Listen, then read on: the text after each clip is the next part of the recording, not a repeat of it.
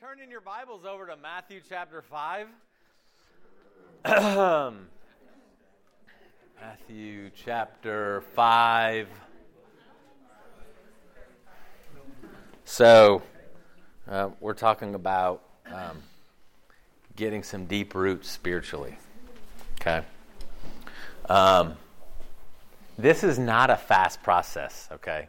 Um, it's sinking down. We're hopefully for the rest of our lives, we are committed to sinking down deep roots into God's Word um, through obedience, through following the Holy Spirit, right? We, but, but without thinking about it, when we're not intentional, when we're not thoughtful about it, it doesn't happen on its own, right? I mean, we get older, but we don't get more mature, right? And so that's what we're really zeroing in on, not a behavior necessarily to develop deep roots, but really digging into what's going on right inside of each one of us. What's going on deep inside, okay? And here's the deal about that is I don't have I don't know what's going on inside of you. All right? You and God know what's going on, okay? And it takes some courage sometimes to really look at this because these are some pretty um, stout things. But more than anything, um, please, um, let's come together to be people of prayer. I don't mean just having a great quiet time. I mean we depend on God for everything. Like man, I you know, one of the things that's been helpful, and I think that it's God has just revealed it to me over quiet times and different things, is I get up in the morning and my attitude pretty much is, I got this. I, there anything I do during the day that's particularly hard. You know, I drive down to a coffee shop or I drive over to somebody's house or I hang out. It's not super hard. And you want to know what? You probably wake up and do the same thing. I got this today. What's the big deal? I go to work. I go to work every day. Okay? Except what the Bible teaches, I don't have this. I don't have this, okay? Because I'm not just trying to live life. God has said, no, you're going to be my minister of reconciliation. That's what He said to you, too is you're going to be my minister of reconciliation. And when you think about that, that is the biggest of big deals. And so when we wake up, when we go to work, when we live our day out of going, man, I don't have this. I need God to give me wisdom and give me the right heart and to change just the way I think, okay? And so hopefully uh, you're digging into this. Hopefully you're, you're developing like some really deep habits of fasting and prayer. Okay, we're going to talk more about that. But last week we looked here in Matthew 5, uh, verse 3, the Beatitudes, right? Blessed are. Does anybody remember, okay, hopefully you do, what that word means? We can't describe it. it's indescribable, right? There's not a really good, the truth of the matter is, there's not a very good English word for it, okay? The, the Greek word is very which this happens in a number of cases, it's just much fuller. We could use probably two or three words to describe it, but it's really hard to just transfer it right over. Do you remember what it, what the meaning of it was? Maybe a sentence or a thought behind this? This is huge right here. Huh? It was, it was happy, happy, exceedingly happy. Yeah. Yeah. So let's talk a little bit about that exceedingly happy emotionally you think? No. Yeah. It's a it's a i mean it, it's it's a it's a, it's not a ah right. right. No it's true. Yeah. Right? What's that? If, if we had just a video of that right there that'd have been that'd have been great you know what, what we get kind of messed up on a lot of times is we automatically insert like um, American emotionalism into things, right? Which is, oh, blessed are, that means I'm going to be happy. That means when I'm not emotionally happy, okay, something's wrong. All right? But it means more than that. It means deep fulfillment. Yeah, so, so I mean, the, it's, it's uh, supremely blessed you know, fortunate, well-off, happy, prolonged yeah. form of, of poetic blessing. Yeah, yeah. And it's just that's what the actual Greek means. Yeah, but, right. It's this idea of really a deep fulfillment. It's what it's meant to come across as. Okay. Yeah. And I guess I like to think of that as having joy. Mm-hmm. Because I think a lot of things can make us happy and temporarily, but joy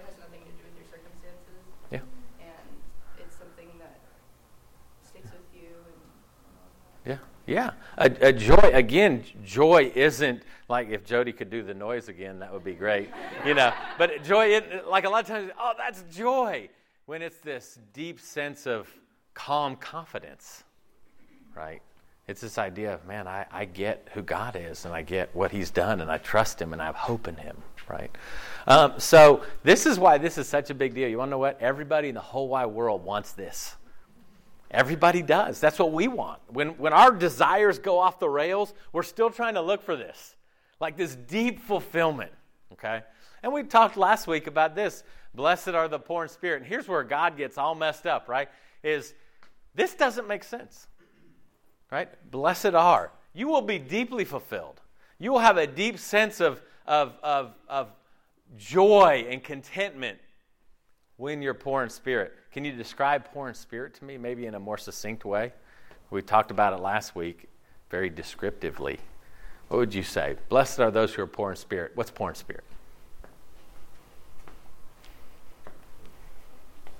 You about like like a spiritual beggar? Yeah, right. That's perfect. Is this idea of here's the deal. Ask yourself, have you been a spiritual beggar this week? A spiritual beggar, like I don't have I, I need more. Like, I'm desperate for this, okay? This is a big deal because you want to know what Jesus is about to start doing? He's about to start teaching on some morality, okay? He's getting into this beginning of this Sermon on the Mount where he's going to start talking about things. And he's not just asking for a moral ethic from us. He's saying, no, there's got to be something deep, deep, deep inside of me and you. Okay? And you know where we find this oftentimes? You could probably answer that question based on what did you do when you were alone this week with God? Okay? This isn't something you're parading around. This is the idea of it starts in secret, it starts in quiet, right? It starts in the Word of God. Blessed are the poor in spirit. Okay? Deeply fulfilled. Isn't that awesome, though? You think, man, that's what I want more than anything. A lot of us, you're trying to find it in, in your job or in money or something like that being a spiritual beggar. Can you think of any other, like, what helps you understand that? Like a spiritual beggar would be like what? Somebody who prays, I would, I would think it would be somebody who's like, God, me and you have to talk. I don't have this. I need help. Give me wisdom, right? What else would you say? I keep thinking you might laugh. No. You know how in modern times we use the word woke? Okay.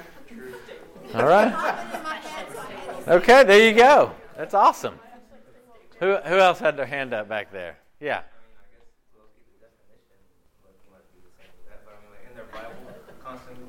Hey, man. Like, it's not, yeah. I'm not trying to find my conviction from a podcast or a book or something like that. I'm in the Word of God, developing a deep conviction, right? Um, I think like realizing or like acknowledging that you're never out of a need for Christ. Mm-hmm. Yeah. Like you're always, no always. matter what the circumstances, you still you will always need more of Him. Yeah, that's absolutely right. Don't, don't you get to a place though after ten or fifteen or twenty or twenty five years of disciple, you're not as poor anymore, right? Right? I mean, it's, that's how it is. Like you get to a, it doesn't it, isn't that true that you get to a point where you can just kind of chill for a little bit? No. It, that's not true. That you can't. But here's the deal: is, is is I'll bet you every single one of us are tempted in some way to go. I've been around a while. I know what's going on. I know the score. I know what's happening. I can just chill. Right. That's a right. That's the '80s version of woke. Right.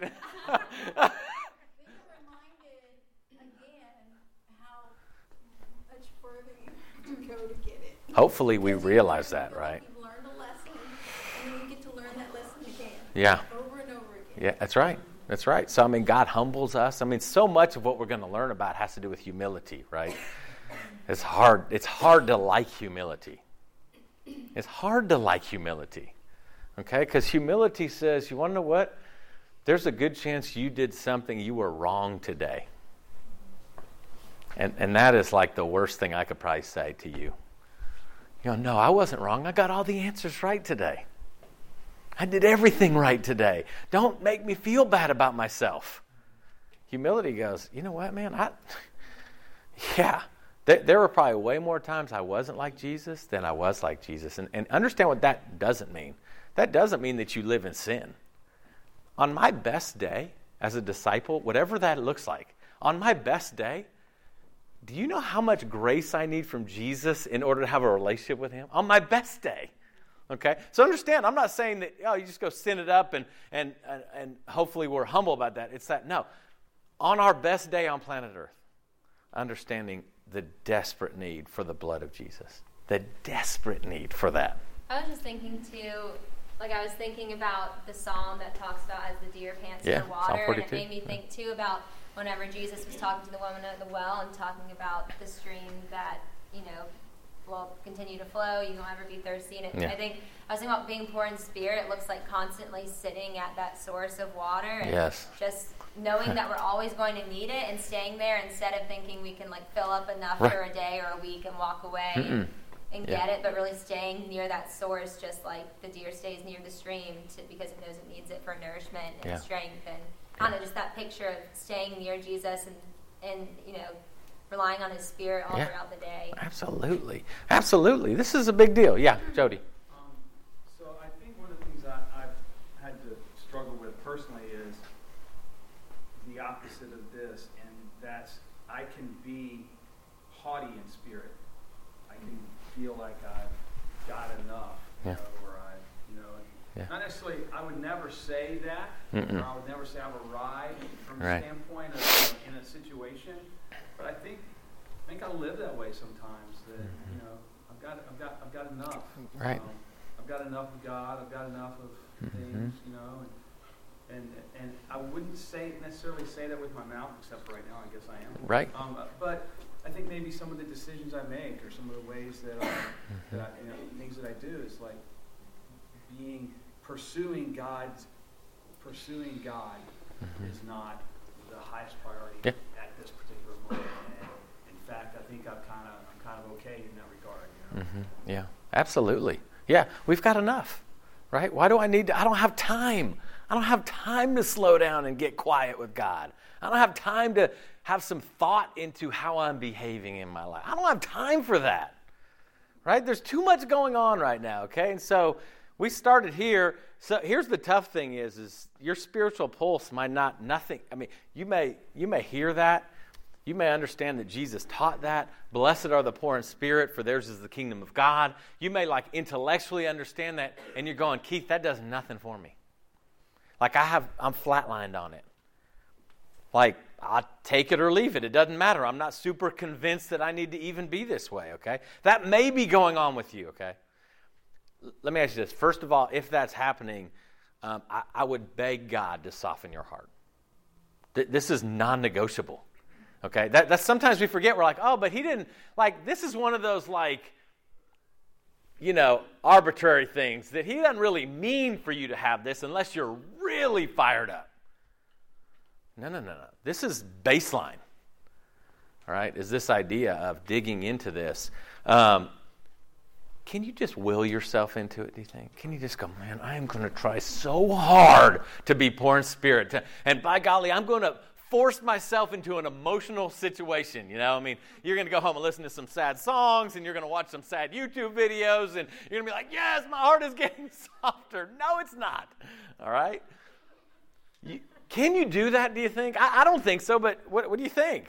What would you do if, if, if it's just not a matter of willing yourself to be more poor in spirit and, and you come to this realization that you're like, this is non negotiable? Okay. What would you tell your brother or sister to do? What would you say if they came to you and said, man, I got nothing? Yeah. Um, I think it, this honestly, for me, gives a kind of a new definition to denying myself and realizing the need is like with fasting and how I always read it as like, oh, I'm denying myself, giving this up, but it takes away that, oh, I need food, I need water. And like, I mean, yes, you do to live, but for 24 hours, like, you're going to be fine. Mm-hmm. And just recognizing, but you do need God 24 7. Like, that is mm-hmm. something that you actually do need all the time. And so, looking at it that way, it is almost like it makes me want to practice those other spiritual practices even more so I can just constantly be denying myself in a way that feel like, oh my God, like I'm gonna say no to this. It's like no, like I'm softening in a denial way. It's like okay, like I recognize that this isn't what I need, or this isn't the end all be all, or Yeah. what I'm striving for. Like I can go without lunch, it'll be fine. Yeah, right. Um, but I can't go without God. That's Yeah. not fine. Yeah, a- absolutely. I mean, there, there, there's a component to this is me denying me, which it might be our greatest idol in our life is us. Right? It really might be. Yeah. Uh, I don't know if this is a light switch that gets flipped on and off, you know. I, I Right. think it's more of a, uh, it's a continually like fleshing it out and going Mhm. deeper Yes. and, and learning more about what this means as you walk forward. And- Absolutely. And, you know, if I was to tell someone, you know, I, I would say, man, sit down with someone who is that way. And because I, I feel like this is also a very relational thing. It's Yeah, not just right. when I'm by myself Mm-mm. thing. Yep. And so I, I think this is something that we can learn from one another as well from Scripture. Absolutely. well from. Absolutely. Yeah, it's huge because can you think of all the implications as we're spiritual beggars, how that af- starts affecting relationships? I mean, can you imagine? You know, when Jesus says, No, I, I came to be a servant, and I'm calling you to be servants too. Well, it's hard to be a servant when we're not poor in spirit because we're constantly worried about what my rights are. Right? But that's not my, but I have this right for this, and I have that right for that. When Jesus clearly said, No, no, no. See, you understand, when Jesus is Lord, I say, No, my God, you do what you want with my rights. Okay? I'll follow you okay, above and beyond that. So that's exactly right. We're talking about like a journey. This isn't just like, hey, I flipped the switch and I got it. This is this journey into maturity, right? Well, here's the next one right here. He says, Blessed are those who mourn, for they will be comforted. Okay, here's a think about this is the word comforted. Uh, another synonym for that word is refreshed. Okay, that's a, that's a word we use. We like to be refreshed. Isn't that great? You get a good night's sleep and you wake up refreshed. You know, that, that's just a word you hear a lot about. But he says this he says, You will be deeply fulfilled. You will have this deep inner sense of happiness for those who mourn. What's the problem with that? Just let's kind of like figure out what's wrong with that first, okay? I mean, because if you just go along, you're like, oh, yeah, that totally makes sense. That doesn't seem to make sense when I read it at first. What's wrong with it, do you think? What, what, what goes into your mind? You're going, is that the right translation? Is that the right word? It's, you're going, on a minute, that's the opposite, right? Mourning, satisfaction. What? This is not making sense, right? What, what are some other questions you have if you were going to question Jesus, let's say, when, you know, in a respectful way. I'm not talking about, right? you know, that's like, you got me right there. It's totally, that's awesome what you just said. But if you were to ask him, hold on, Jesus, that bothers me. That's hard because it seems like the opposite. What other question maybe would you ask? Yeah. If, if I'm going to be super happy, why do I have to be sad? Boy. Or like Mm-hmm. go through something hard or like Yeah. grieve or, or something? That Ah, man. sense. Doesn't he say, be joyful always? Like, does anybody else know that he said that, right? Or that Paul wrote it? Rejoice always, in all circumstances. Okay, now we've got to put our thinking caps on a little bit, okay? This is where studying our Bible, um, th- this is why it takes some time because we've got to go, hold on a minute. Did he mean rejoice always?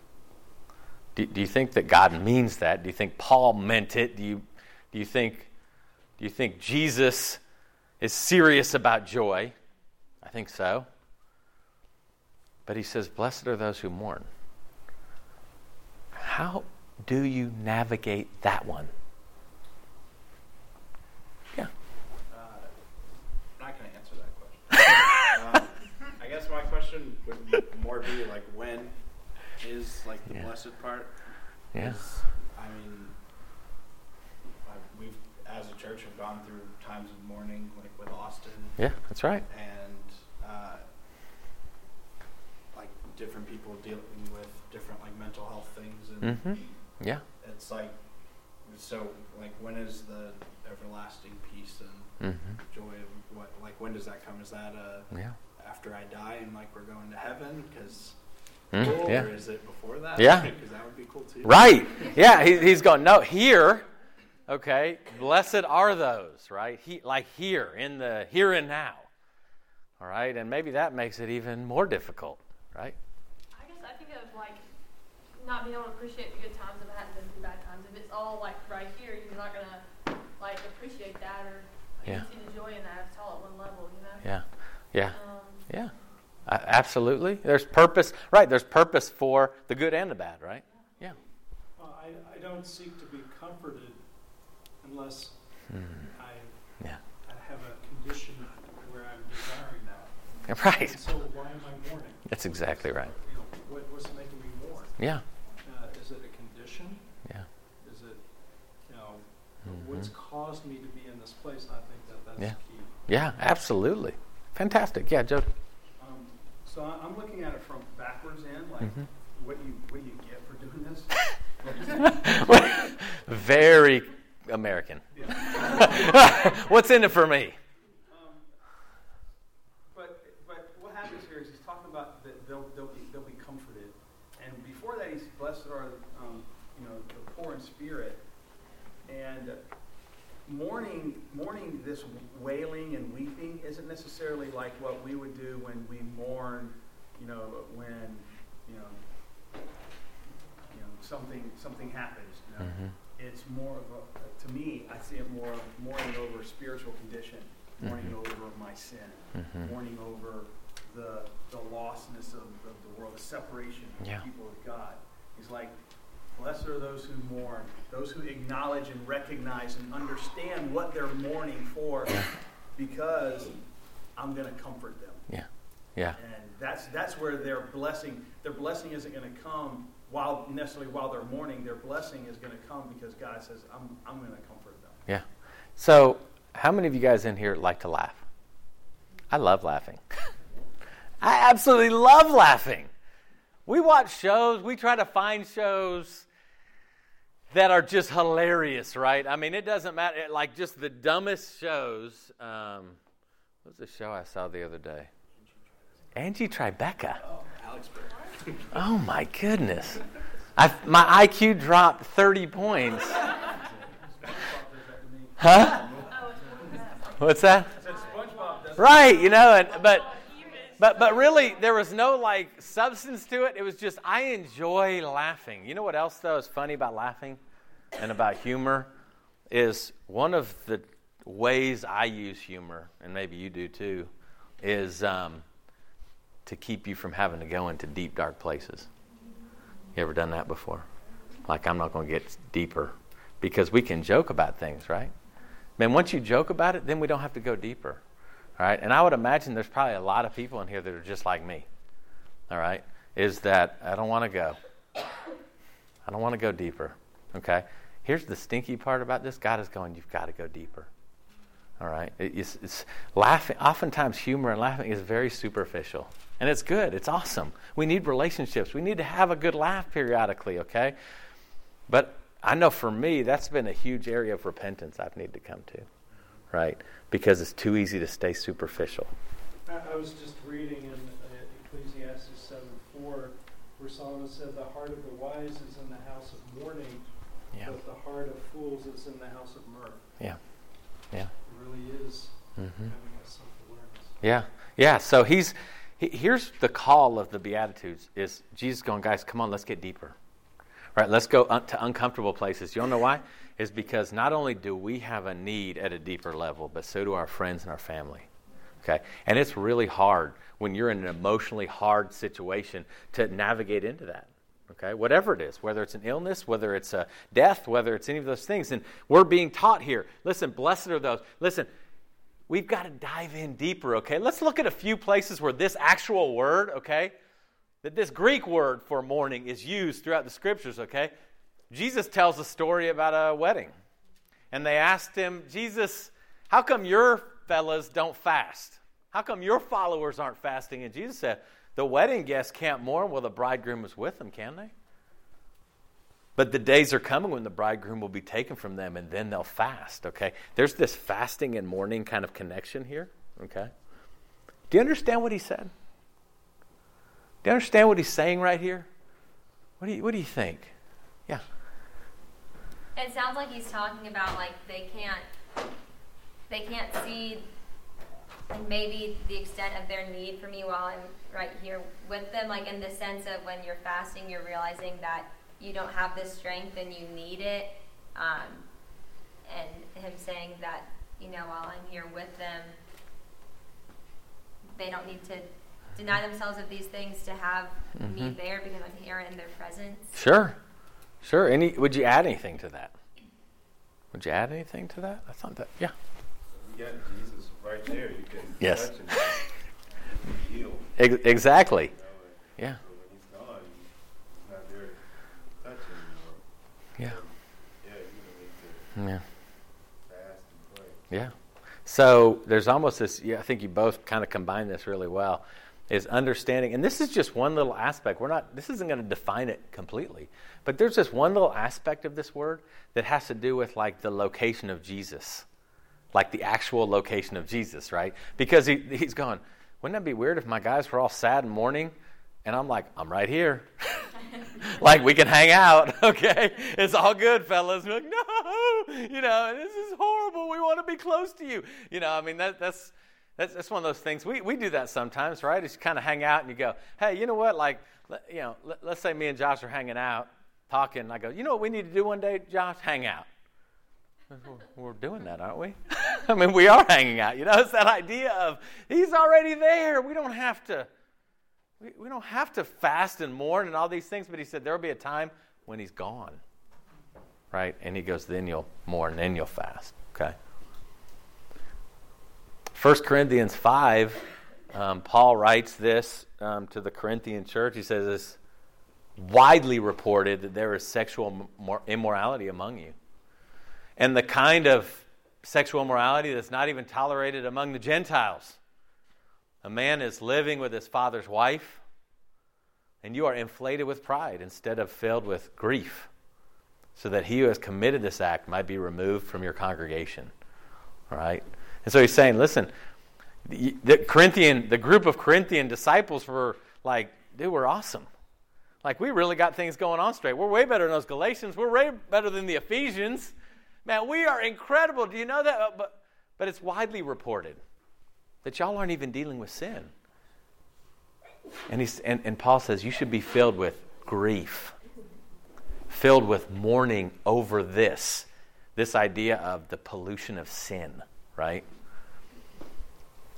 2 Corinthians 12, Paul says, I will grieve for many who sinned before and have not repented. Right? This is a soft heart to sin of the spiritual condition. All right. When was the last time you just you mourned over the spiritual condition of the world you see, the friends in your life, the brothers and sisters in your small group? Mourned for many, I will, and I will grieve for many who sinned before and have not repented of the moral impurity, sexual immorality, and promiscuity that they practiced. Then in James 4, he says, Dude, you gotta love this, right? This is the gospel. Be miserable and mourn and weep, right? Now let's go and spread the good news. Okay? He says, Your laughter must change to mourning and your joy to sorrow. Humble yourself before the Lord, and he will exalt you. Um, so this means something, right? He's not saying, you know what you need to do is just be miserable. Don't be grinning. Don't be laughing. Don't be thinking this is all good. Don't be grateful. Don't be any of those things.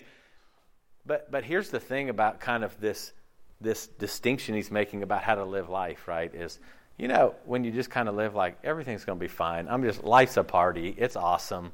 No big deal. I'm not worried about anything. It's all going to turn out great. You know, it's just about how can I have more fun? I need more fun. I need more life. I need and he's going, "You know what? You don't understand the depth of depravity of this world." All right? Uh, the very thing that put Jesus on the cross. Right? And he's going, "Stop laughing." Right? Stop laughing about that and get real about this stuff, okay? Because here's the deal is, and you've tasted it before probably, is sin is filthy.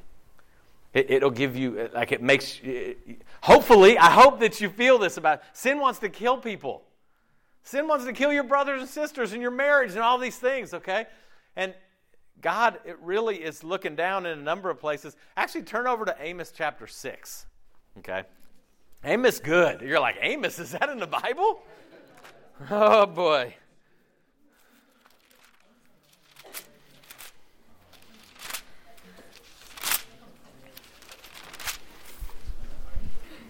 Okay? Because here's the thing about these, these Beatitudes man, they are hard hitting, right? Because it's, again, we want to have a good time.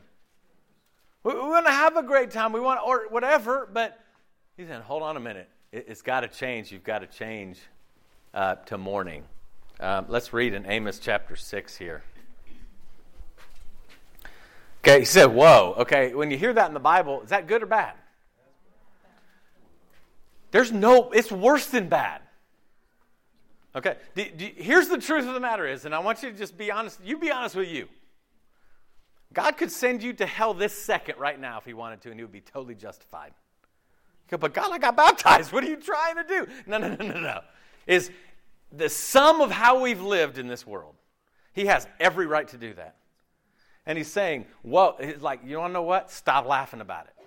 Okay? Woe to who? Those are complacent. Those who are at ease in Zion.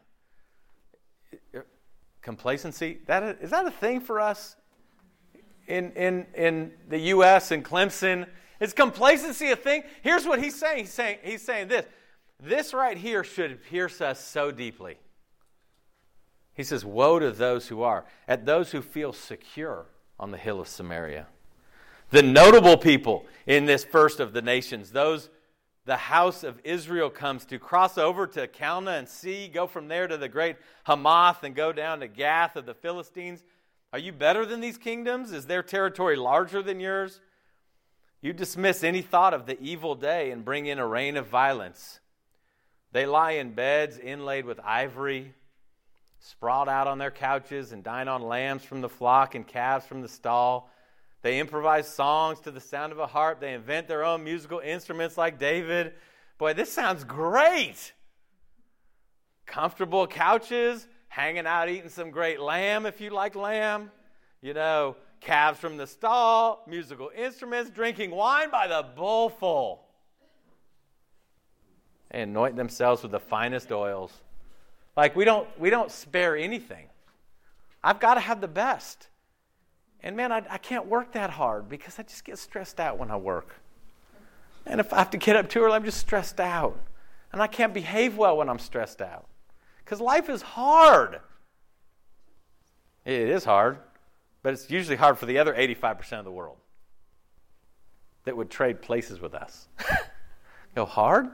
You mean it's hard doing what y'all do over there? With all of the amenities?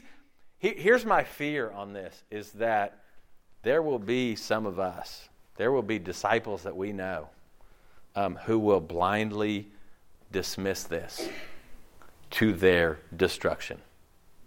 I absolutely believe that. Okay? This isn't, we can't sit here and go, man, I'm really glad I'm not one of those people. If I'm complacent, if I'm sitting around just like, hey, it's going to be all right, don't worry about it, it's no big deal. Right? I don't, look, Gosh, come on. You know, they're way worse than we are. And you know what they need to be doing? They need to be, and like the armchair quarterback, and just give me some more wine. And I'm always like walking the line of being half inebriated. Disciples would never do that, though, right? Right? Like you, like you told, well, no, I don't think I was drunk. You want to get serious? like that's the that's complacency. Is how how close to the line can I get? How close can I get? Because you know what? It was no big deal for Jesus to die. It was no big deal. All right? That's who he's talking about right here. Is no, no, go spend your money on whatever you want to spend your money on and go walk the line of sin and don't worry about that kind of stuff. And he's saying, no, woe to that. Okay? That's what we're talking about here. He's saying, man, it's time to mourn. It's time to be real about sin. Like, like, yeah, it's fine to have a good time, but man, this is about getting real, again, first in secret, right? in a secret place of getting a, an, an idea of, man, how, what's going on with me? Let me get a little deeper so I can find out, man, what is going on in there, right? Uh, wow, I think sometimes this is, we can, we can mistake this sometimes. Oftentimes we mistake the fact that we think God wants us to be happy. Like he's like that, that what he saved us for was to give us the perfect job, making the perfect amount of money, with the perfect, you know, all the perfect friends and the perfect church and all that kind of stuff. Then I'll be happy. Then I'll be really zealous for him. He said, actually, you want to know what? He wants us to be holy. He wants us to be deeply, holy, distinct, set apart. Okay? But it kind of gets us messed up, right? Because things don't go our way, then what happens? What ends up happening spiritually? What do you think? We can get tired. Mm-hmm. We can get tired of, of um, not being Yeah. tired of avoiding sin. Yeah. That's what I'm trying to say. Right.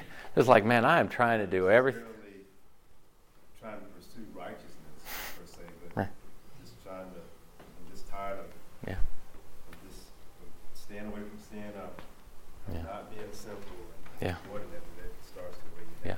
Yeah, for sure. I mean, it's that idea of going, well, when is, when is that fulfillment going to come? When is that happiness going to come? Because I'm tired of just like avoiding bad things, right? Yeah. Yeah. Yeah. hope and faith, and I guess Whew. faith is in the wrong things when you're trying to seek happiness. too, So it's like you don't even have faith at all. Yeah. in this one. Is God against happiness? No, I don't think he's against happiness either. I think the ultimate goal of our life can't be when he makes me happy, that's when he's happiest with me. Okay. So here are the things. As, as I was studying this out, it's this idea of, well, you know, can you think of a time when you just desire, like, you just spent time praying? Just, I just want to be with you, Jesus. I just want to be with you. Please come back.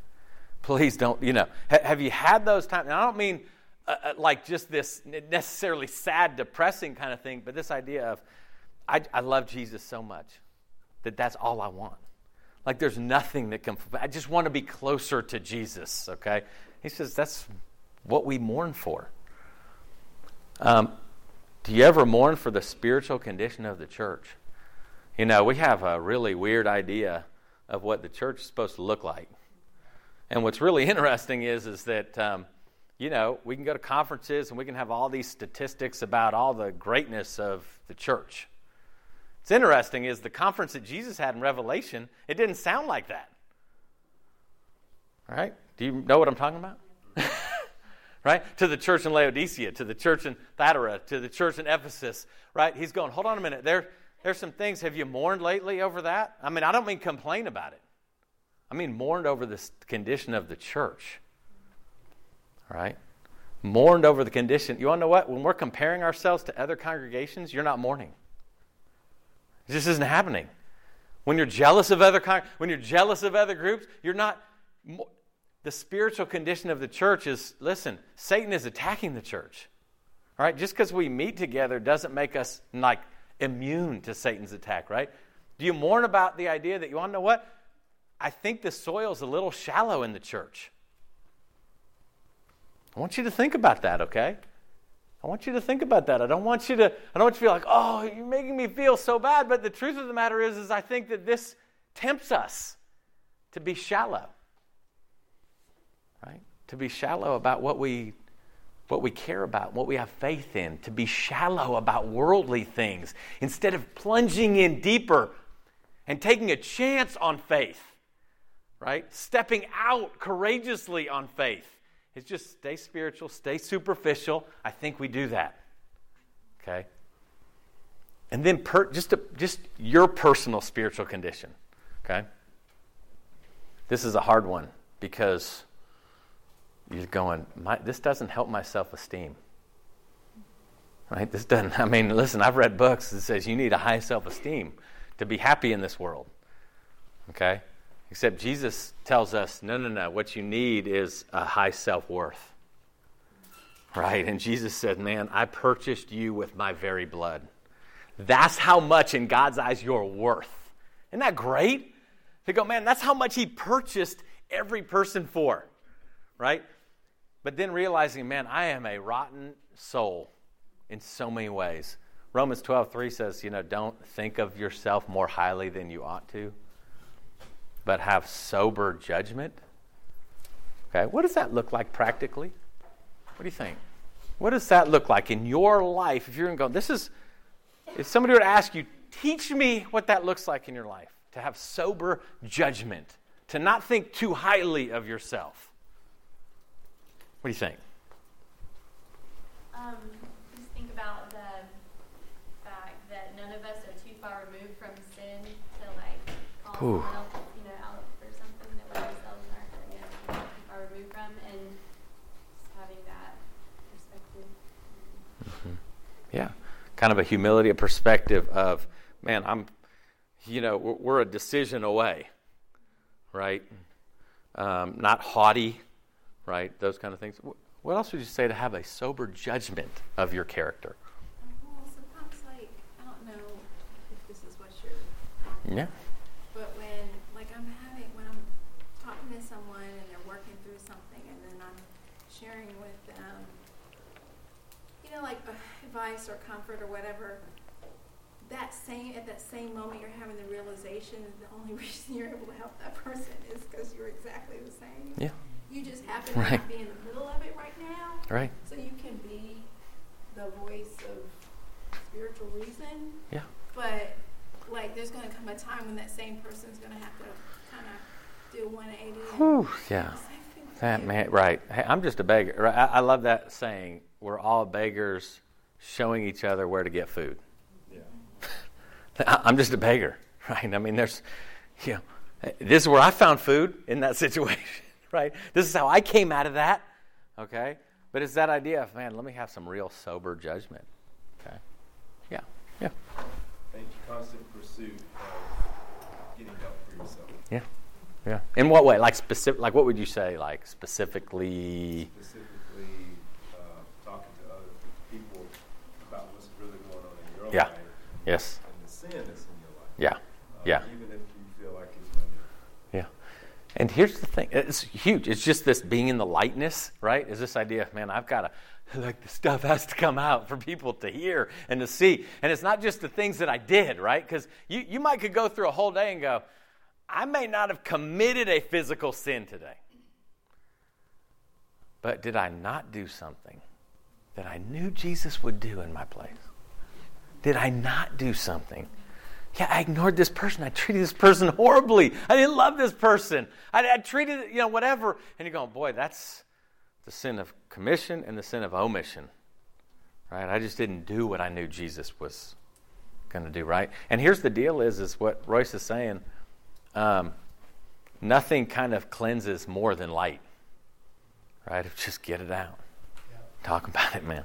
You know that that is probably the best medicine, right? Pray about it with one another. So here's the thing, you know, that we're that we're talking about here. This is pretty amazing, though, is because it says, wow, there's like this direction for mourning and grief, though, too. It says, godly grief produces something. Okay? Godly grief actually produces something in us repentance that leaves no regret. Right? Do you have any regrets? Think about it. Do you have any regrets?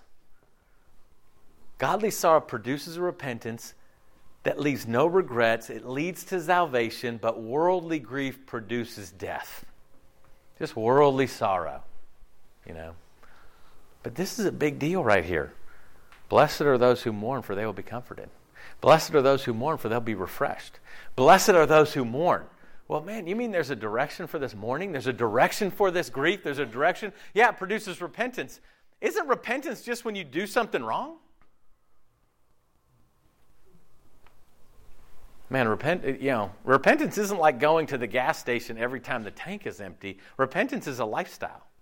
Repentance is a change of mind constantly. Like I'm constantly changing my mind to think about something the way Jesus would think about it. Right? And it's saying that's what godly grief produces a reality, a sober judgment, and going, wow, that's not how Jesus thinks. Man, I want to change that. I don't want it to be that way anymore. And he goes, You want to know what? You're going to be comforted for that. Yeah, Yaria. What is a worldly grief? So worldly grief would be, or in some cases, worldly sorrow. My kids aren't in here, so I can say this, okay? but we've all, this is something we've all done, okay? You're sorry because you got caught. Like, you wouldn't have been sorry, but you got caught, right? It's like, man, I, I got you. No, you don't understand how sorry I was. Would you have even said anything if you weren't? Probably not, right? It's just, I got caught. I'm not really sorry, but I'll say sorry, right? That doesn't lead to any repentance. That leads to just covering stuff up and all that. So, good question. Can you think of a verse in the Bible, in the New Testament, that that puts repentance and refreshment together? Can you think of one? Rack your brain, okay? When think about that, huh? Okay, what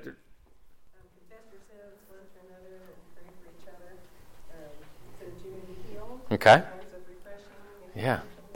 Yeah. Okay, so you have that idea of like, okay, I like refreshing. Confess your sins to one another. Okay. Anything else you can think of? Any other verse? Acts 3, Acts 3, right? Which says, It says, Repent then and turn to God so that your sins may be wiped out, that times of refreshing may come from the yeah. See, that's the deal right there, isn't it? It's this idea of there's this whole direction of mourning. Blessed are those who mourn, for they'll be refreshed. And there's this direction it's pointing us to, which is repentance. He's like, man, repentance and confession, it's going to just bring refreshment. Have you, ha, I hope you have. Have you experienced that before? You know, where, where you're just like, oh my goodness, I cannot tell you the weight that's been taken off.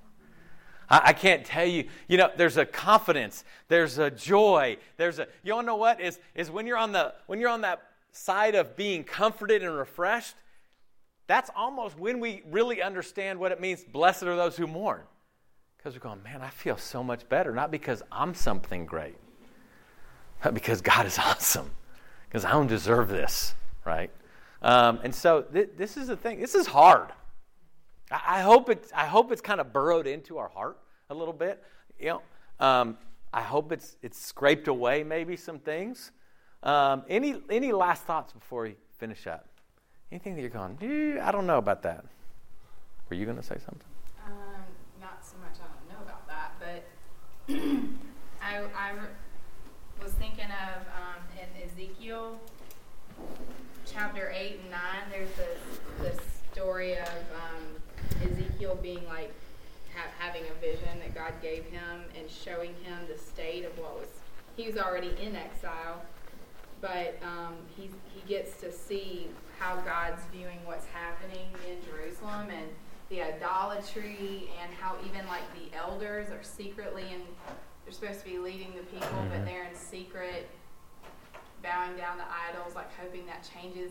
Like it's just messed up. The women are doing crazy stuff. Everybody's there's so much that is like not holy, like gone away from God's ways that He called them to be, and then God lets him see all this and says, "Keep keep looking. This is even more detestable. You're going to see even more."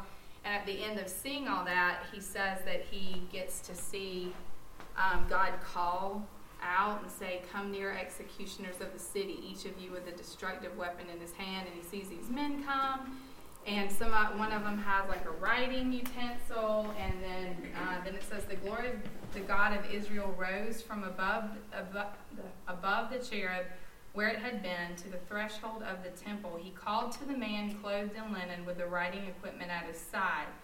Pass through the city of Jerusalem, the Lord said to him, and put a mark on the foreheads of the men who sigh and groan. Some translations say uh, mourn. Mm-hmm. Over all the detestable practices committed in it, just this idea that there there are so many involved in it, and yet there are still some. It's that remnant that he always talks about. There are some who see it and they're grieved. They mourn because they realize the state, like the Amos, where they don't grieve the ruin of Joseph. They there are some who can see it, whether it's in themselves or what's Mhm. happening in the city. Yeah. And I love this section because of how it reminds of the those who mourn, they will be comforted. Mm-hmm. He says go put a mark on on those men who who do mourn what's going on. And then it says he spoke as I listened to the others, passed through the city after him, you follow the man that's marking those who mourn, and everybody else don't show pity or spare them. Slaughter the old men, the young men and women, as well as the older women and little children. But do not come near anyone who has the mark. Now begin Mhm. at my sanctuary. Yeah. And I think I, I was studying, trying to figure out what that meant one time, and it something I was reading pointed to that. That that is the true idea of you may live in it, you may be a part of it, but if you see it and mourn, and God will comfort you. He he the destruction and punishment came on all those living within it who didn't, Mhm. but the ones who saw it and mourned, He saved. Yeah. He passed over, Yeah. and that idea that they grieved for a while, but He spared them. Like, Mhm. wow, that's comforting. Yeah. Uh, to say the least. Yeah.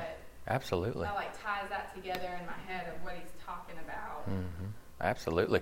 So w- one of the things that's important is mourning isn't complaining. Right? It's not going. You know. Let me, okay, I'm going to mourn. I'm going to complain about how bad the world is. That's mourning, right? No. It's the idea of mourning is um, engages us in spiritual activity. Right? Mourning breaks our heart over the condition of people. Mourning makes us cry out to God, please use me in your mission. Right, that's what real mourning is going to do. It's, just, it's not just complaining. It's not just moping about your own sin or complaining about how bad the world is or whatever. It's please use me. Like, don't let another second go by that you don't use me. Okay? It's just it's a cry. It's a crying out to God. Okay? So anyway, whew, there's a lot there, right? I mean, that's everybody's like, I'm not smiling. There's no way, okay? Um, but I, hopefully, listen, find a secret, quiet place consistently. Dig in. Um, pray about learning what these mean.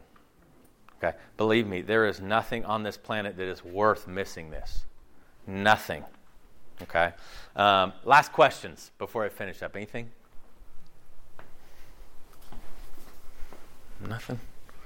I just think that- it's never too old to change.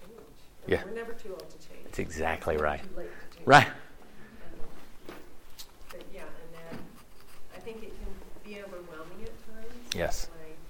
When I have those really clear moments of introspection and I see all Mhm. my failings and Yeah. see the ways that I'm not the person who I think I am. Yeah. But um, I think I think God always wants us to have that hope and know that hope that Yes. you know it, it makes me think of, and I'm probably Mm-mm. misusing this, but it makes me think of the parable of the workers in the vineyard Mhm. and the one Yeah. that came in the beginning of the day, and then the ones Yeah. that came at the very end of the day. Yes. They all received the same pay, and Yeah. and some struggled with that. Yeah. Didn't feel like it was worth it. And, but really, I, when I think about that with us, I think about it when I think about people who don't become disciples until Mhm. late in life. Yeah. It's like, but it's but they still did it. Yes. No matter what their life was before, but Yeah. I, but I guess I think about that even now while we're talking about this. It's like, yeah, I, I can't take for granted Yeah. that I'm going to make it just because I'm hmm just because I did make that decision and I'm still here and I'm doing things. But, but when I sometimes when I see how I've just kind of Yeah.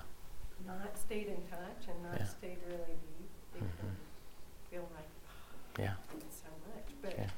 I think God wants I don't know. He wants me to feel that way for I think a little bit, but I think well, I, think the overall thing is He wants me to have hope that Yes. I can still change you. Yeah, I absolutely. Still change you.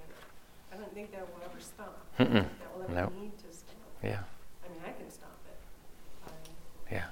just That's- brushing it off, like, that's too hard, I to deal with that. Yeah. kind of thing. Yeah. So, I mean, I thought, That's really good. If you want to, so that's a really great. If you want kind of an anchor verse to that, um, Revelation three sixteen, where he says, "You don't realize that you're wretched, poor, pitiful, blind, and naked. But I counsel you come and ask me for gold, for the stuff to the salve to put on your eyes, for the clothing to put on." Okay, and so it's it's Sue. It's like what you're saying is this idea of we can have a sober self-assessment of ourselves that is meant to point us in the direction of Jesus going, ask me. Like I, I want to give you better than you could give yourself. Right? What I have in store is better than we can gain in this world. Okay? So that's a good anchor verse for that one. So we don't just kind of get overwhelmed and kind of can spiral into, oh my goodness, I'm horrible and I'm never going to be used, when the opposite is what God is trying to, to help us understand.